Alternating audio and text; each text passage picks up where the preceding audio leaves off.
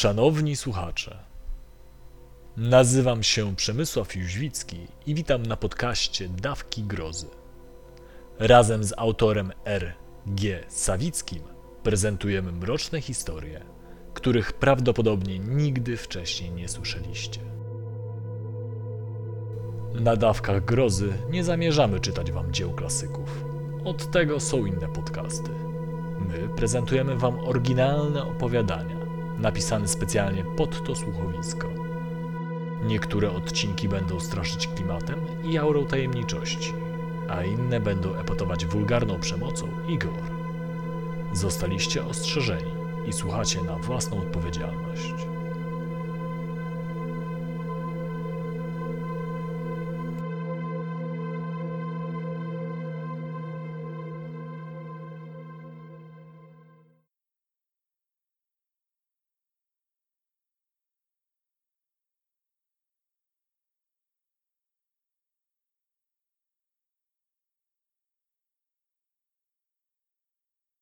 Strona 169. Nie mam pojęcia, kiedy to się zaczęło. Zupełnie, jakby ciemna chmura deszczowa przesłoniła mi wspomnienia. Prześwitywały przez nią tylko ostatnie wydarzenia. Oto, co pamiętam. Siedziałem na ławce na placu zabaw. Karuzela nie kręciła się, huśtawki trwały w bezruchu. Brakowało tu hałasujących dzieci. Nic dziwnego, ponieważ temperatura nie przekraczała 10 stopni. Widziałem resztki śniegu w piaskownicy i pod żywopłotem. Szybko stopnieje, kiedy wyjdzie słońce, pomyślałem. Zadarłem głową do góry. Dostrzegłem je, słońce, ale było takie słabe. Mogłem na nie patrzeć bez ciemnych okularów i nie gryzło mnie w oczy. Poruszyłem się. Miałem wrażenie, że moje ciało jest skostniałe.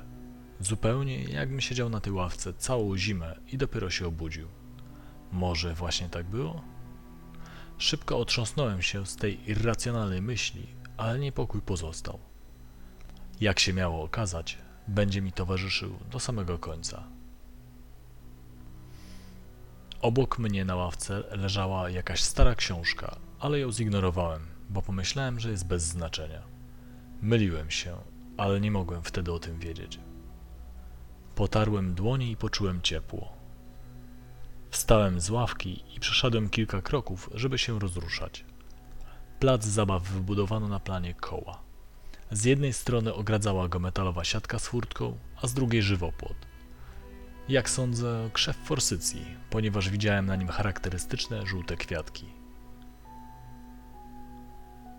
Wtedy usłyszałem kaszel. Odwróciłem się i ujrzałem mężczyznę. Miał na sobie czarną skórzaną kurtkę i siedział dokładnie tam, gdzie jeszcze chwilę temu.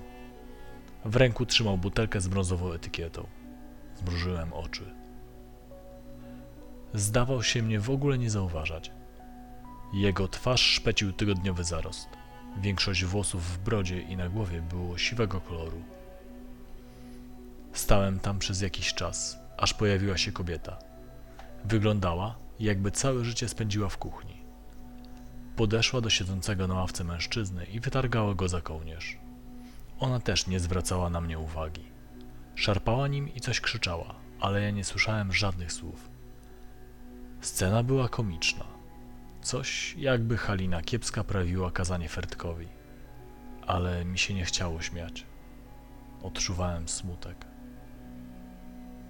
A potem oboje opuścili plac zabaw i znowu byłem sam.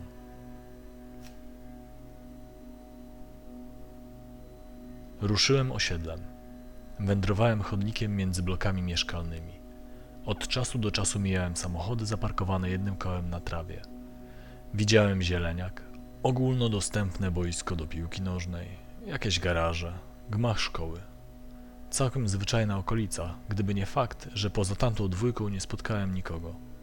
Sklep z warzywami był zamknięty, boiska puste, a auta sprawiały wrażenie porzuconych.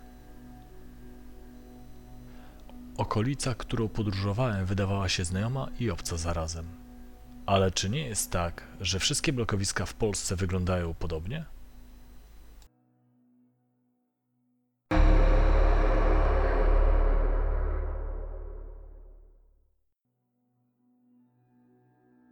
Nie wiem, jak długo szedłem, ale zaczynało robić się ciepło.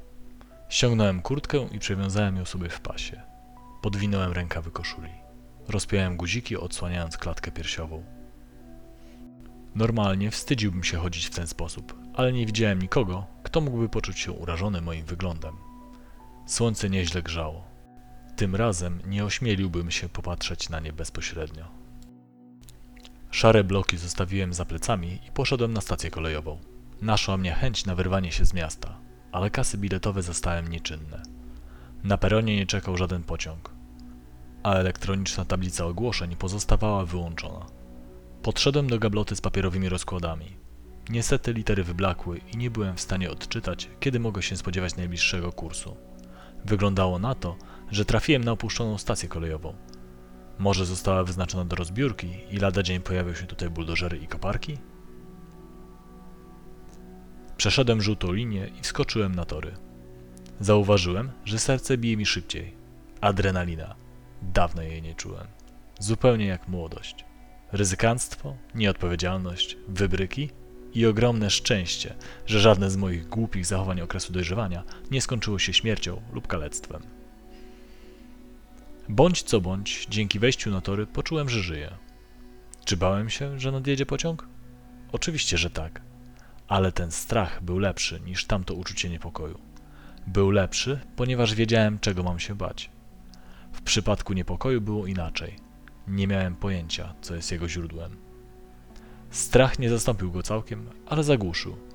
I to mi na razie odpowiadało. Z prawej strony miałem lasy, a z lewej pola uprawne. Przede mną ciągnęły się tory. To samo, kiedy spojrzałem za siebie. Dawno już oddaliłem się od tamtego osiedla i stacji widmo. Jak zacząłem nazywać ją dla żartu. Po drodze nie spotkałem żywej duszy, więc rozebrałem się jeszcze bardziej. Maszerowałem teraz bez koszuli. Niestety nadal przeszkadzały mi dżinsy. No i na nogach miałem ciężkie zimowe buty, więc moje stopy prawie się gotowały. Lato pełną parą. Na szczęście nie byłem głodny i nie chciało mi się pić. Choć jeśli dostałbym gdzieś zimnego browarka, zszedłbym na moment z trasy i zasiadł z nim pod drzewem. Popatrzyłem w kierunku lasu. Drzewa nie kołysały się. Przypomniały mi się huśtawki na placu zabaw. Krajobraz zupełnie inny, ale bezruch ten sam. Zupełnie jakbym podróżował przez wirtualny świat, w którym programista zapomniał umieścić skrypt wiatru. Na szczęście nad koronami drzew szybował bocian. Jego pojawienie się dodało mi otuchy. A potem zrobiło się naprawdę dziwnie. Po jakimś czasie marszu dotarłem do miejsca, gdzie tory urywały się w hałdzie piasku. Na górze porastała ją trawa i rachityczne krzewy. Wdrapałem się na nią i na widok tego, co zobaczyłem, aż zagwizdałem ze zdumienia. Góra piachu okazała się wydmą morską. Zaraz za nią rozciągała się plaża i bezkresne wody Bałtyku. Ale czy na pewno Bałtyku? Nie dostrzegłem parawanów i tabunów ludzi. Czyżby Irena Santor myliła się śpiewając, że nie ma już dzikich plaż? Ucieszyłem się. Zbiegłem z wydmy, kurtkę rozłożyłem na piasku i z ulgą zdjąłem buty i skarpety. To samo uczyniłem ze spodniami. Następnie w samych majtkach przechadzałem się przy wodzie. Z ulgą stwierdziłem, że czuję lekki wietrzyk. Choć nie widziałem ludzi ani mew, morze żyło. Fala sięgała swoim językiem moich zgrzanych stóp, a potem cofała się. Bałtyk był zimny. Na horyzoncie rysowała się sylwetka statku. Wszystko w największym porządku. Mój spokój zmąciło dopiero pojawienie się innej osoby. Będąc jeszcze przy wodzie, obróciłem się, żeby popatrzeć na pozostawione na piasku rzeczy. Obok nich ujrzałem dwa ręczniki. Jeden pozostawał pusty, a na drugim leżała dziewczyna. Nie, młoda kobieta.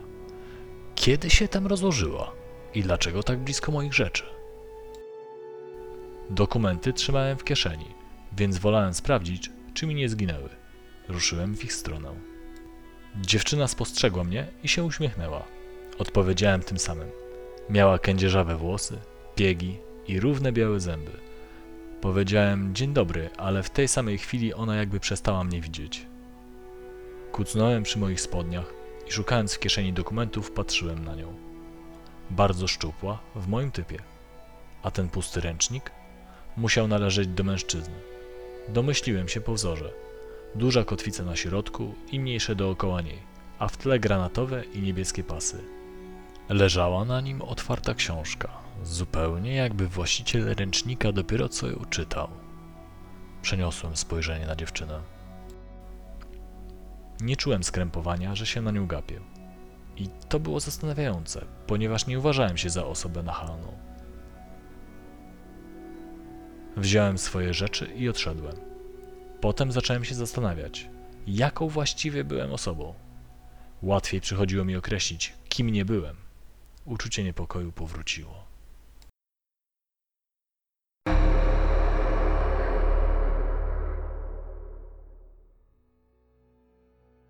Ubrałem się i oddaliłem od plaży.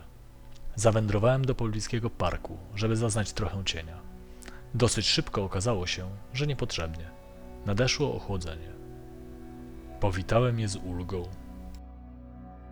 Szedłem szeroką aleją, a niezbyt łagodny wiatr zrywał liście z drzew i rzucał mi je pod nogi. Przestałem iść. Pochyliłem się i podniosłem dwa z ziemi. Jeden miał kolor żółty, a drugi czerwony. Cała dróżka przez park była teraz usiana kolorowymi liśćmi. Wtedy po raz pierwszy powiedziałem sobie wprost, że coś jest cholernie nie tak. Zacząłem analizować, co się dzieje. Starałem się trzymać faktów. Podróżowałem, to było jasne. Ale gdzie zmierzałem? Do domu? No i stało się. Zdałem sobie sprawę, że nie wiem, gdzie mieszkam. Wydobyłem z kieszeni dokument tożsamości. Litery i zdjęcia wyblakły tak bardzo, że nie byłem w stanie niczego odczytać. A jednak skąd miałem pewność, że to mój dowód osobisty? A więc było jeszcze gorzej. Nie tylko nie wiedziałem, gdzie mieszkam, ale i kim jestem. Na szczęście w kieszeni, oprócz bezużytecznych dokumentów, miałem kartę płatniczą i sporo gotówki. Uznałem, że muszę się napić. Paradoksalnie, trochę piwa pozwoli mi trzeźwiej myśleć. Kiedy wyszedłem z parku, zaczynało kropić. Nie miałem nakrycia głowy, więc zacząłem stawiać dłuższe kroki. Przemykałem pomiędzy niskimi budynkami, obok zamkniętych sklepów i zaparkowanych samochodów. Przeszedłem na drugą stronę ulicy. Bez czekania, ponieważ sygnalizacja była wyłączona, a ruch zerowy. Znowu miałem poczucie, że okolica jest znajoma, a mimo to nie wiedziałem, gdzie idę. Ujrzałem potykacz z napisem pub pod ziemią. Strzałka prowadziła do ciemnej bramy w kamienicy. W miejscach tego typu nie powinno się chodzić ze sporą ilością gotówki. Ale o dziwo nie czułem obawy. A zatem metodą eliminacji odkryłem kolejny element mojej osobowości. Nie byłem tchórzem. Mm, albo po prostu nie postępowałem w życiu rozważnie. Wszedłem w bramę. Po tym, jak ujrzałem masywne, żelazne drzwi, zwątpiłem w to, że bar jest otwarty. Ale dla zasady pociągnąłem za klamkę. Ucieszyłem się, bo moim oczom ukazały się schody prowadzące w dół. Ściany były czarne, a światła tylko tyle, żeby się nie przewrócić. Kiedy zszedłem z ostatniego stopnia, znalazłem się w niewielkim pomieszczeniu z dwoma stolikami i ladą barową. Za kontuarem stał brodaty mężczyzna w okrągłych okularach. Na mój widok odłożył książkę i uśmiechnął się w kąciku ust. Otwartą dłonią wskazał na kranik. Skinąłem głową i zanim zdążyłem się zbliżyć, on już nalewał piwo do szklanki. Zapłaciłem, wziąłem pierwszego łyka i zasiadłem na wysokim krześle naprzeciw barmana. Z lewej strony usłyszałem jakieś odgłosy i odwróciłem głowę. Ujrzałem wąski korytarz prowadzący najwyraźniej do drugiej sali. Wsłuchałem się i wychwyciłem muzykę i pijane głosy. Pokręciłem głową. Na karaoke to ja byłem zbyt trzeźwy. Niby przyszedłem tu na jedno lub dwa piwka, ale piłem już czwarte. Szybko dochodziłem do stanu, w którym będę mógł śpiewać. Kiedy opróżniłem czwarty kufelek, zapragnąłem kolejnego. Czułem, że jeśli go zamówię, zrobię źle. Zajrzałem w portfel. Kasy mi nie brakowało. Ale z drugiej strony, co to były za pieniądze? Przecież mało co pamiętałem. Może dopiero dostałem wypłatę i należało odliczyć na rachunki, a dopiero potem wydawać na zabawę. Jeśli wszystko przepije, ktoś będzie na mnie zły. Ale ja nawet nie wiedziałem, kim byłem. Amnezja to dobra wymówka przed żoną, i jeśli w ogóle ją mam. Po łącznie pięciu piwach, dwóch szotach i trzech wycieczkach do toalety zdecydowałem się dołączyć do karaoke. Lubiłem śpiewać. Aha, czyli przypomniałem sobie kolejną rzecz. Wstałem pewnym krokiem i ruszyłem do sali za korytarzem. Czułem się dobrze. Wyglądało na to, że jestem posiadaczem mocnej głowy. Po chwili przeszedłem korytarz i znalazłem się w średniej wielkości pomieszczeniu. Na stole leżały dwa mikrofony. Nieco na uboczu zainstalowana była konsoleta, a na ścianie wisiał telewizor. Ale brakowało ludzi. Zmarszczyłem brwi i wróciłem do sali z barem. Tam ujrzałem piegowatą dziewczynę z kędzierzawymi włosami. Była dużo starsza niż wtedy na plaży. Miała siniaki na odsłoniętych ramionach i ciemne okulary. Nie spodobało mi się to. Stała z trzema mężczyznami, których twarze na pewno gdzieś widziałem. Wszyscy oni palili papierosy i pili piwo. Zobaczyłem, jak dziewczyna konspiracyjnie muska jednego z nich po dłoni. To dziwne, ale poczułem ukucie zazdrości. Potem widziałem, jak ona się śmieje. Już nie miała tych śnieżno-białych zębów. Nie przeszkadzało mi to. Zawołałem do całej czwórki, zapraszając ich na mój występ.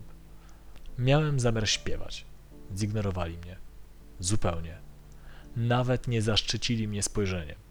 Potraktowali tak, jak traktuje się przypadkowego menela. Wkurzyłem się i poszedłem na karaoke sam. Dobrałem się do konsolety, ustawiłem kryzysową narzeczoną i zacząłem drzeć ryja do mikrofonu. Śpiewałem, ale moje myśli krążyły wokół tego, co się dzieje. Widziałem dwie możliwości. Albo ostatnimi czasy widywałem duchy, albo sam stałem się jednym z nich. Prawda miała okazać się nie tak daleko od tych teorii, ale bardziej złożona i szokująca. No i smutna. Ale póki co odpłynąłem w śpiewie i alkoholu.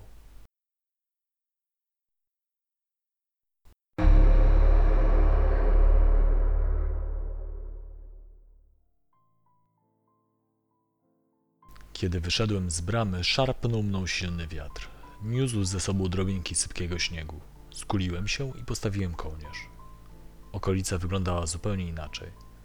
Budynki przypominały teraz góry brudnego śniegu. Nie widziałem w nich okien ani drzwi wejściowych. Po poprzedniej konstrukcji pozostał tylko kształt. Wydostałem się na główną aleję i zastanawiałem, gdzie teraz iść. W taką pogodę i po piciu należało dotrzeć do domu. Ale w tym cały problem. Postanowiłem, że wezmę taksówkę. Nie wiedziałem jeszcze, co powiem kierowcy. Niewykluczone, że kiedy tylko wsiądę do auta, coś odblokuje się w mojej głowie i podam właściwy adres. Wyciągnąłem telefon. Niestety przeszkodą nie do pokonania okazała się blokada PIN. Zakląłem pod nosem. Robiło się nieciekawie. O ile włóczęga na ogół mi nie przeszkadzała, to teraz było inaczej. To przestało być kwestią komfortu, a stało się walką o przetrwanie. Nie chciałem skończyć jako statystyka zamarznięć podczas tegorocznego ataku zimy. Nagle zacząłem sobie coś przypominać. Kojarzyłem te okolice. To było moje miasto. Gdzieś za zakrętem powinien znajdować się postój taksówek. Ruszyłem tam. Minąłem wysoką bryłę lodu, która niegdyś pełniła rolę banku i skręciłem w prawo. W zatoczce parkował tylko jeden samochód. Lampa na dachu świeciła się, więc napis taksi był wystarczająco widoczny. Dzięki niemu nabrałem pewności, że to nie kolejny porzucony pojazd. Ten taksówkarz czekał na klienta. Nagle przestraszyłem się, że zaraz dostanie wezwanie i mi odjedzie. Przyspieszyłem kroku. Dopadłem do drzwi, zanim taksówka miała szansę mi uciec. Ale uczucie ulgi natychmiast zastąpiło zdziwienie. W środku zamiast taksówkarza siedział bałwan. Miał długi pomarańczowy nos, oczy z guzików, wełnianą czapkę i szary szalik. Złapałem się za głowę i oparłem ciężko maskę auta. Czy będę musiał iść piechotą? Spojrzałem na nierówną kostkę brukową, po której tu przyszedłem. Zawiewało ją śniegiem. Rozważałem, czy nie wrócić do baru. Ale przecież kiedy z niego wychodziłem, już zamykali. Teraz na pewno pocałuję klamkę. Wreszcie pojawiło się rozwiązanie. Natychmiast rozgrzeszyłem się z tego, co zamierzałem zrobić. Chodziło o przetrwanie. Ale drzwi taksówki ani drgnęły, kiedy próbowałem je otworzyć. Stworzeń zawiasu były wysunięty, więc nie zamknięto ich na zamek. Musiały przymarznąć. Zacząłem je dociskać, żeby pokruszyć lód. Udało się. Jednym ruchem wysadziłem bałwana poza samochód. Rozleciał się. Dłużej zajęło mi oczyszczenie siedzenia ze śniegu. Kiedy to zrobiłem, zabrałem jeszcze szalik i wsiadłem do środka. Silnik odpalił za trzecim razem. Po chwili jechałem już prostą drogą. Żeby być bardziej precyzyjnym, ślizgałem się, bo śniegu przybywało więcej i więcej. Wnętrze auta wyglądało znajomo. Czy jechałem już kiedyś tą taksówką? A może sam pracowałem w branży transportu osobowego?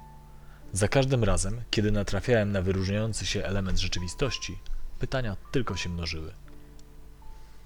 Na pewno potrafiłem prowadzić samochód, więc przynajmniej dowiedziałem się czegoś nowego o sobie. Marne pocieszenie.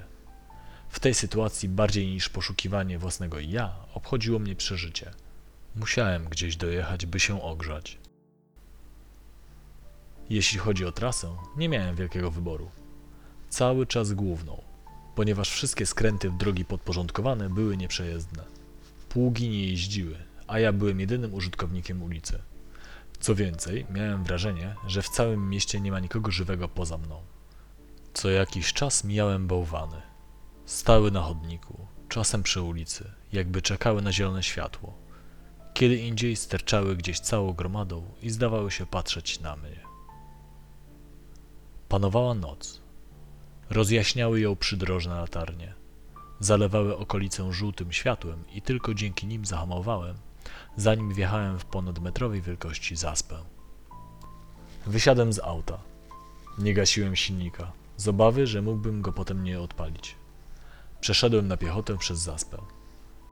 Tak jak się obawiałem. Dalsza droga nie nadawała się do jazdy. W oddali ujrzałem budynek. Wyróżniał się spośród innych wysokością i tym, że nie skuwał go lód. Na szczycie paliło się światło. Fakt, że konstrukcja ta wyrosła tam, gdzie i tak zmierzałem, oraz dziwny blask, który się z niej wydobywał, zaintrygowały mnie. Porzuciłem mój środek transportu i ruszyłem piechotą.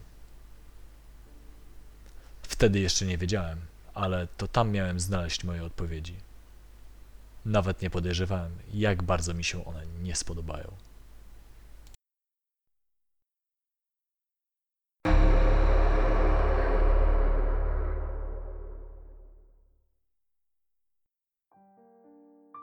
Wieża, do której szedłem, miała na oko 8 do 10 pięter. Z lewej i z prawej strony miałem niskie budynki. Pokrywał je lód, albo w najlepszym razie szron. Niektóre konstrukcje potrafiłem jednak zidentyfikować. Widziałem witryny sklepów monopolowych i bary. Najdziwniejszy był ogródek piwny. Stoliki i rozłożone parasolki. Wszystko pokryte sypkim śniegiem. Wieża przede mną biła światłem z samej góry. Przypominała trochę latarnię morską, ale to musiało być coś innego. Przedzierałem się z zaciśniętymi pięściami. Nie miałem rękawiczek. Wiedziałem, że jeśli tam szybko nie dotrę, odmrożenia będą moim najmniejszym zmartwieniem. Kiedy znalazłem się bliżej, zobaczyłem, że potężny blask wydobywa się z okna na ósmym piętrze. Ujrzałem sylwetkę. Wreszcie ktoś z krwi i kości. Miałem dość napotykania śniegowych figur. Człowiek, z tej odległości nie widziałem, mężczyzna czy kobieta, dawał mi jakieś znaki. Musiał machać właśnie do mnie, ponieważ nikt inny tędy nie szedł. Nagle poczułem się doceniony. Zupełnie, jakbym dostał medal od prezydenta. Uświadomiłem sobie, jak bardzo bolało mnie, kiedy inni mnie nie dostrzegali. Tym kimś na górze była osoba, której na mnie zależało. Ona się o mnie troszczyła. Chciała, żebym się uratował. Pokonałem parę kolejnych kroków bez patrzenia na postać, a kiedy ponownie skierowałem na nią swój wzrok, już spadała. zamarłem. Ciemny kształt, machając rękami i nogami, leciał w dół. Nie widziałem miejsca upadku, ale słyszałem odgłos. Wydałem z siebie krótki krzyk. To był szok. W ogóle się tego nie spodziewałem. Poczułem się odarty z resztek nadziei. Kiedy dotarłem do podnóża wieży, rozejrzałem się. Po prawej ręce miałem plac zabaw, teraz skuty lodem, ale wyglądał łudząco podobnie do tamtego, na którym się przebudziłem. Była nawet ławka, ale zamiast smutnego pijaka siedział na niej bałwan. Z lewej strony, przytulone do wieży, stały garaże. Nieszczęśnik musiał spaść właśnie na dach najbliższego z nich. Sama wieża wyglądała jak wysoki budynek mieszkalny, ale okrojony po bokach. Tak, jakby każde piętro stanowiło jeden pokój z oknem. Ostatnie wciąż było otwarte i to z niego wydobywało się silne światło. Przecinało noc niczym nóż. Przed wejściem stała jeszcze jedna ławka i na niej siedziały dwa bałwany. Jakiś żartowniś wsadził jednemu z nich do ręki flaszkę po wódce. Nie miałem możliwości dostać się na dach garażu i sprawdzić, co z tamtą osobą. Zresztą i tak stwierdziłbym zgon. Zdecydowałem się wejść do wieży.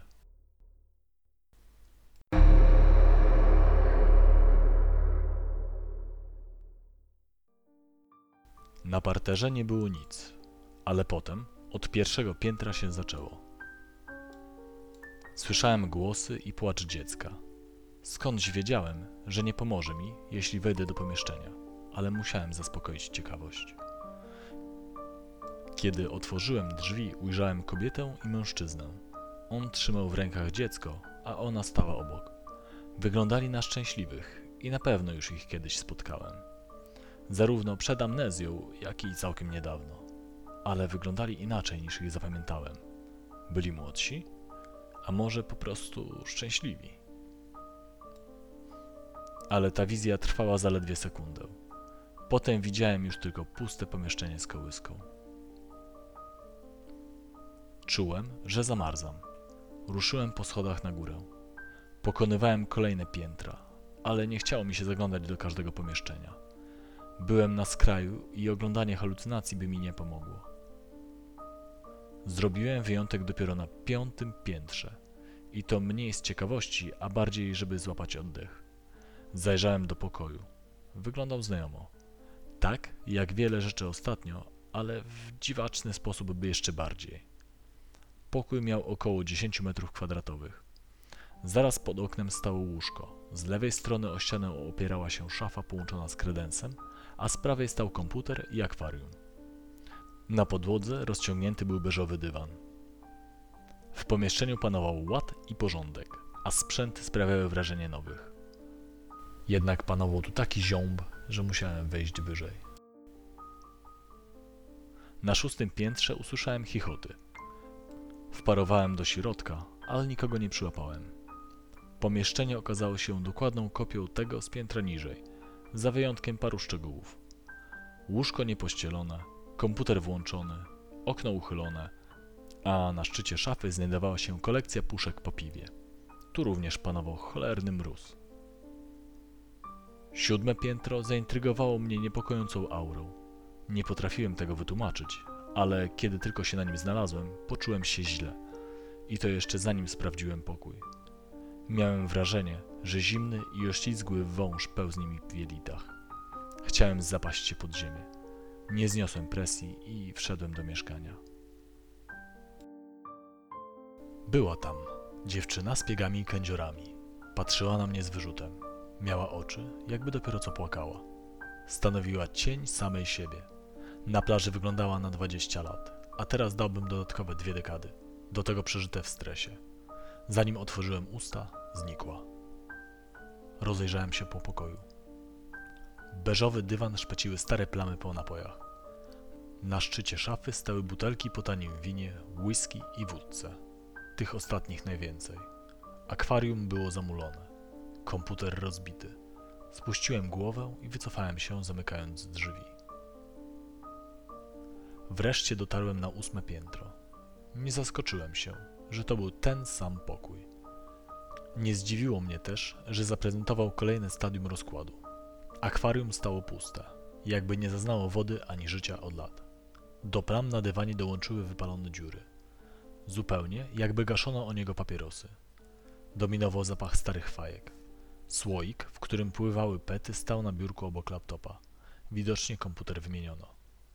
Z drugiej strony biurka umieszczono kolejną popielniczkę. Tym razem z zakrętki od słoika. Za podstawkę służyła jej stara książka.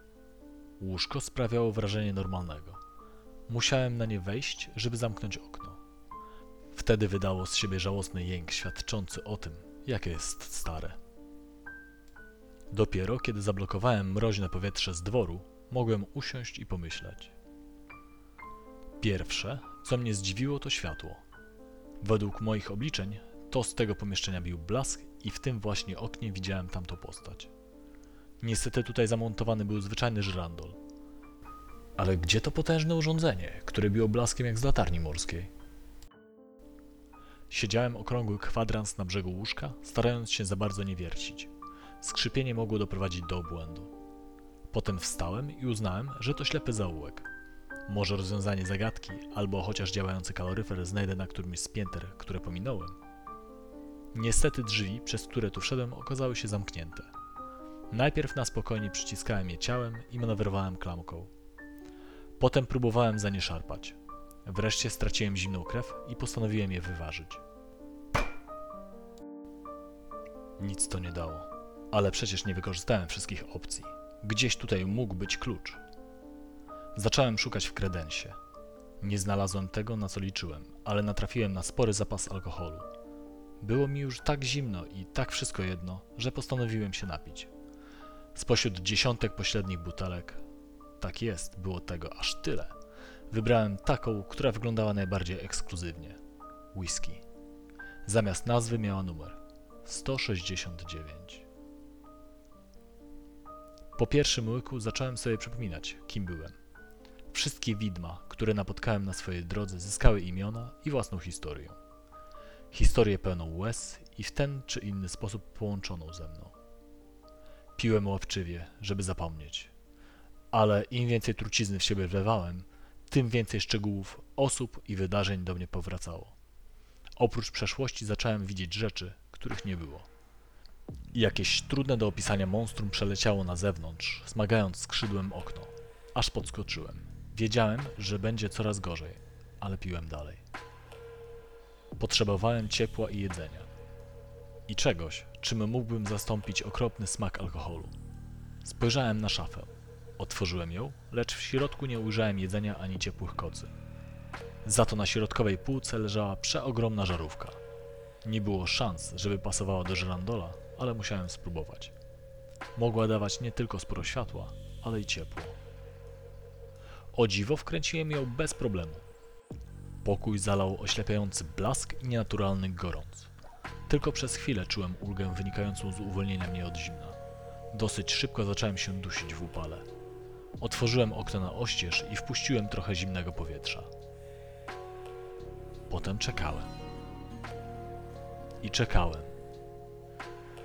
Flaszka się nie kończyła, mimo że ciągle piłem. Dopiero kiedy zacząłem się nudzić, skierowałem się ku biurku. Nie interesował mnie laptop ani papierosy, ale to, co leżało pod drugą popielniczką. Wziąłem książkę do ręki. Widziałem ją już wiele razy. Otworzyłem na przypadkowej stronie i zacząłem czytać. Ich czarne szaty rozwiewają się w locie jak skrzydła nietoperza. Z warg sinych spływa im piana, a oddech mają tak zatruty, że którędy przelecą, tam przestają rosnąć kwiaty i zioła i rodzą się choroby. Uzbrojone w węże jadowite i płonące pochodnie, uganiają się po tartarze pilnując, by każdy godnie wypełniał nałożoną na nim karę. Prychnąłem. Nie zamierzałem się poddać. Musiałem stąd uciec. Przez drzwi nie dało się wydostać. Wychyliłem się przez okno. Szarpały mną mroźne wichry, ale zaparłem się nogami. Rozejrzałem się. Pode mną był garaż. Miał pogięty, blaszany dach. Zobaczyłem też światła samochodu w oddali. Auto zatrzymało się i ktoś z niego wysiadł. zmierzał w moim kierunku. To mógł być ratunek. Poczekałem, aż się zbliży i zacząłem do niego machać. Najpierw robiłem to, żeby go przywołać, a potem coś sobie uświadomiłem i machałem rękami, żeby się nie zbliżał. Zalała mnie fala zimna, kiedy uświadomiłem sobie, jak wiele osób zawiodłem. Nagle moje pragnienie, żeby zapaść się pod ziemię, przybrało na sile, a niepokój, który towarzyszył mi od początku, przemienił się w żal. Postanowiłem, że kiedy będę spadać w dół, nie będę krzyczał.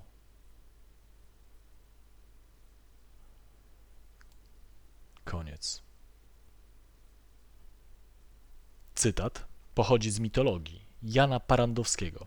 Wydanie 10, strona 169. To było opowiadanie napisane przez R. G. Sawickiego. Czytał Przemysław Jóźwicki. Treści, które prezentujemy na kanale Dawki Grozy są fikcją literacką, przeznaczoną dla dorosłej, dojrzałej widowni. Jakiekolwiek podobieństwo do osób realnych jest przypadkowe. Projekt Dawki Grozy tworzymy w naszym wolnym czasie. Stopniowo będziemy się rozwijać i polepszać jakość naszych nagrań tak, żeby się Wam przyjemnie słuchało. Jeżeli chcecie pomóc w rozwoju Dawek Grozy, polecajcie nas w internecie, zostawiajcie komentarze i pozytywne oceny. Grafiki dla Dawek Grozy stworzył Arkadiusz Haratym. Ten odcinek jest chroniony prawami autorskimi. Zasady odnośnie kopiowania znajdziecie w opisie odcinka. Możecie nas również znaleźć na YouTube, gdzie od czasu do czasu znajdziecie dodatkową zawartość, jak chociażby więcej grafik.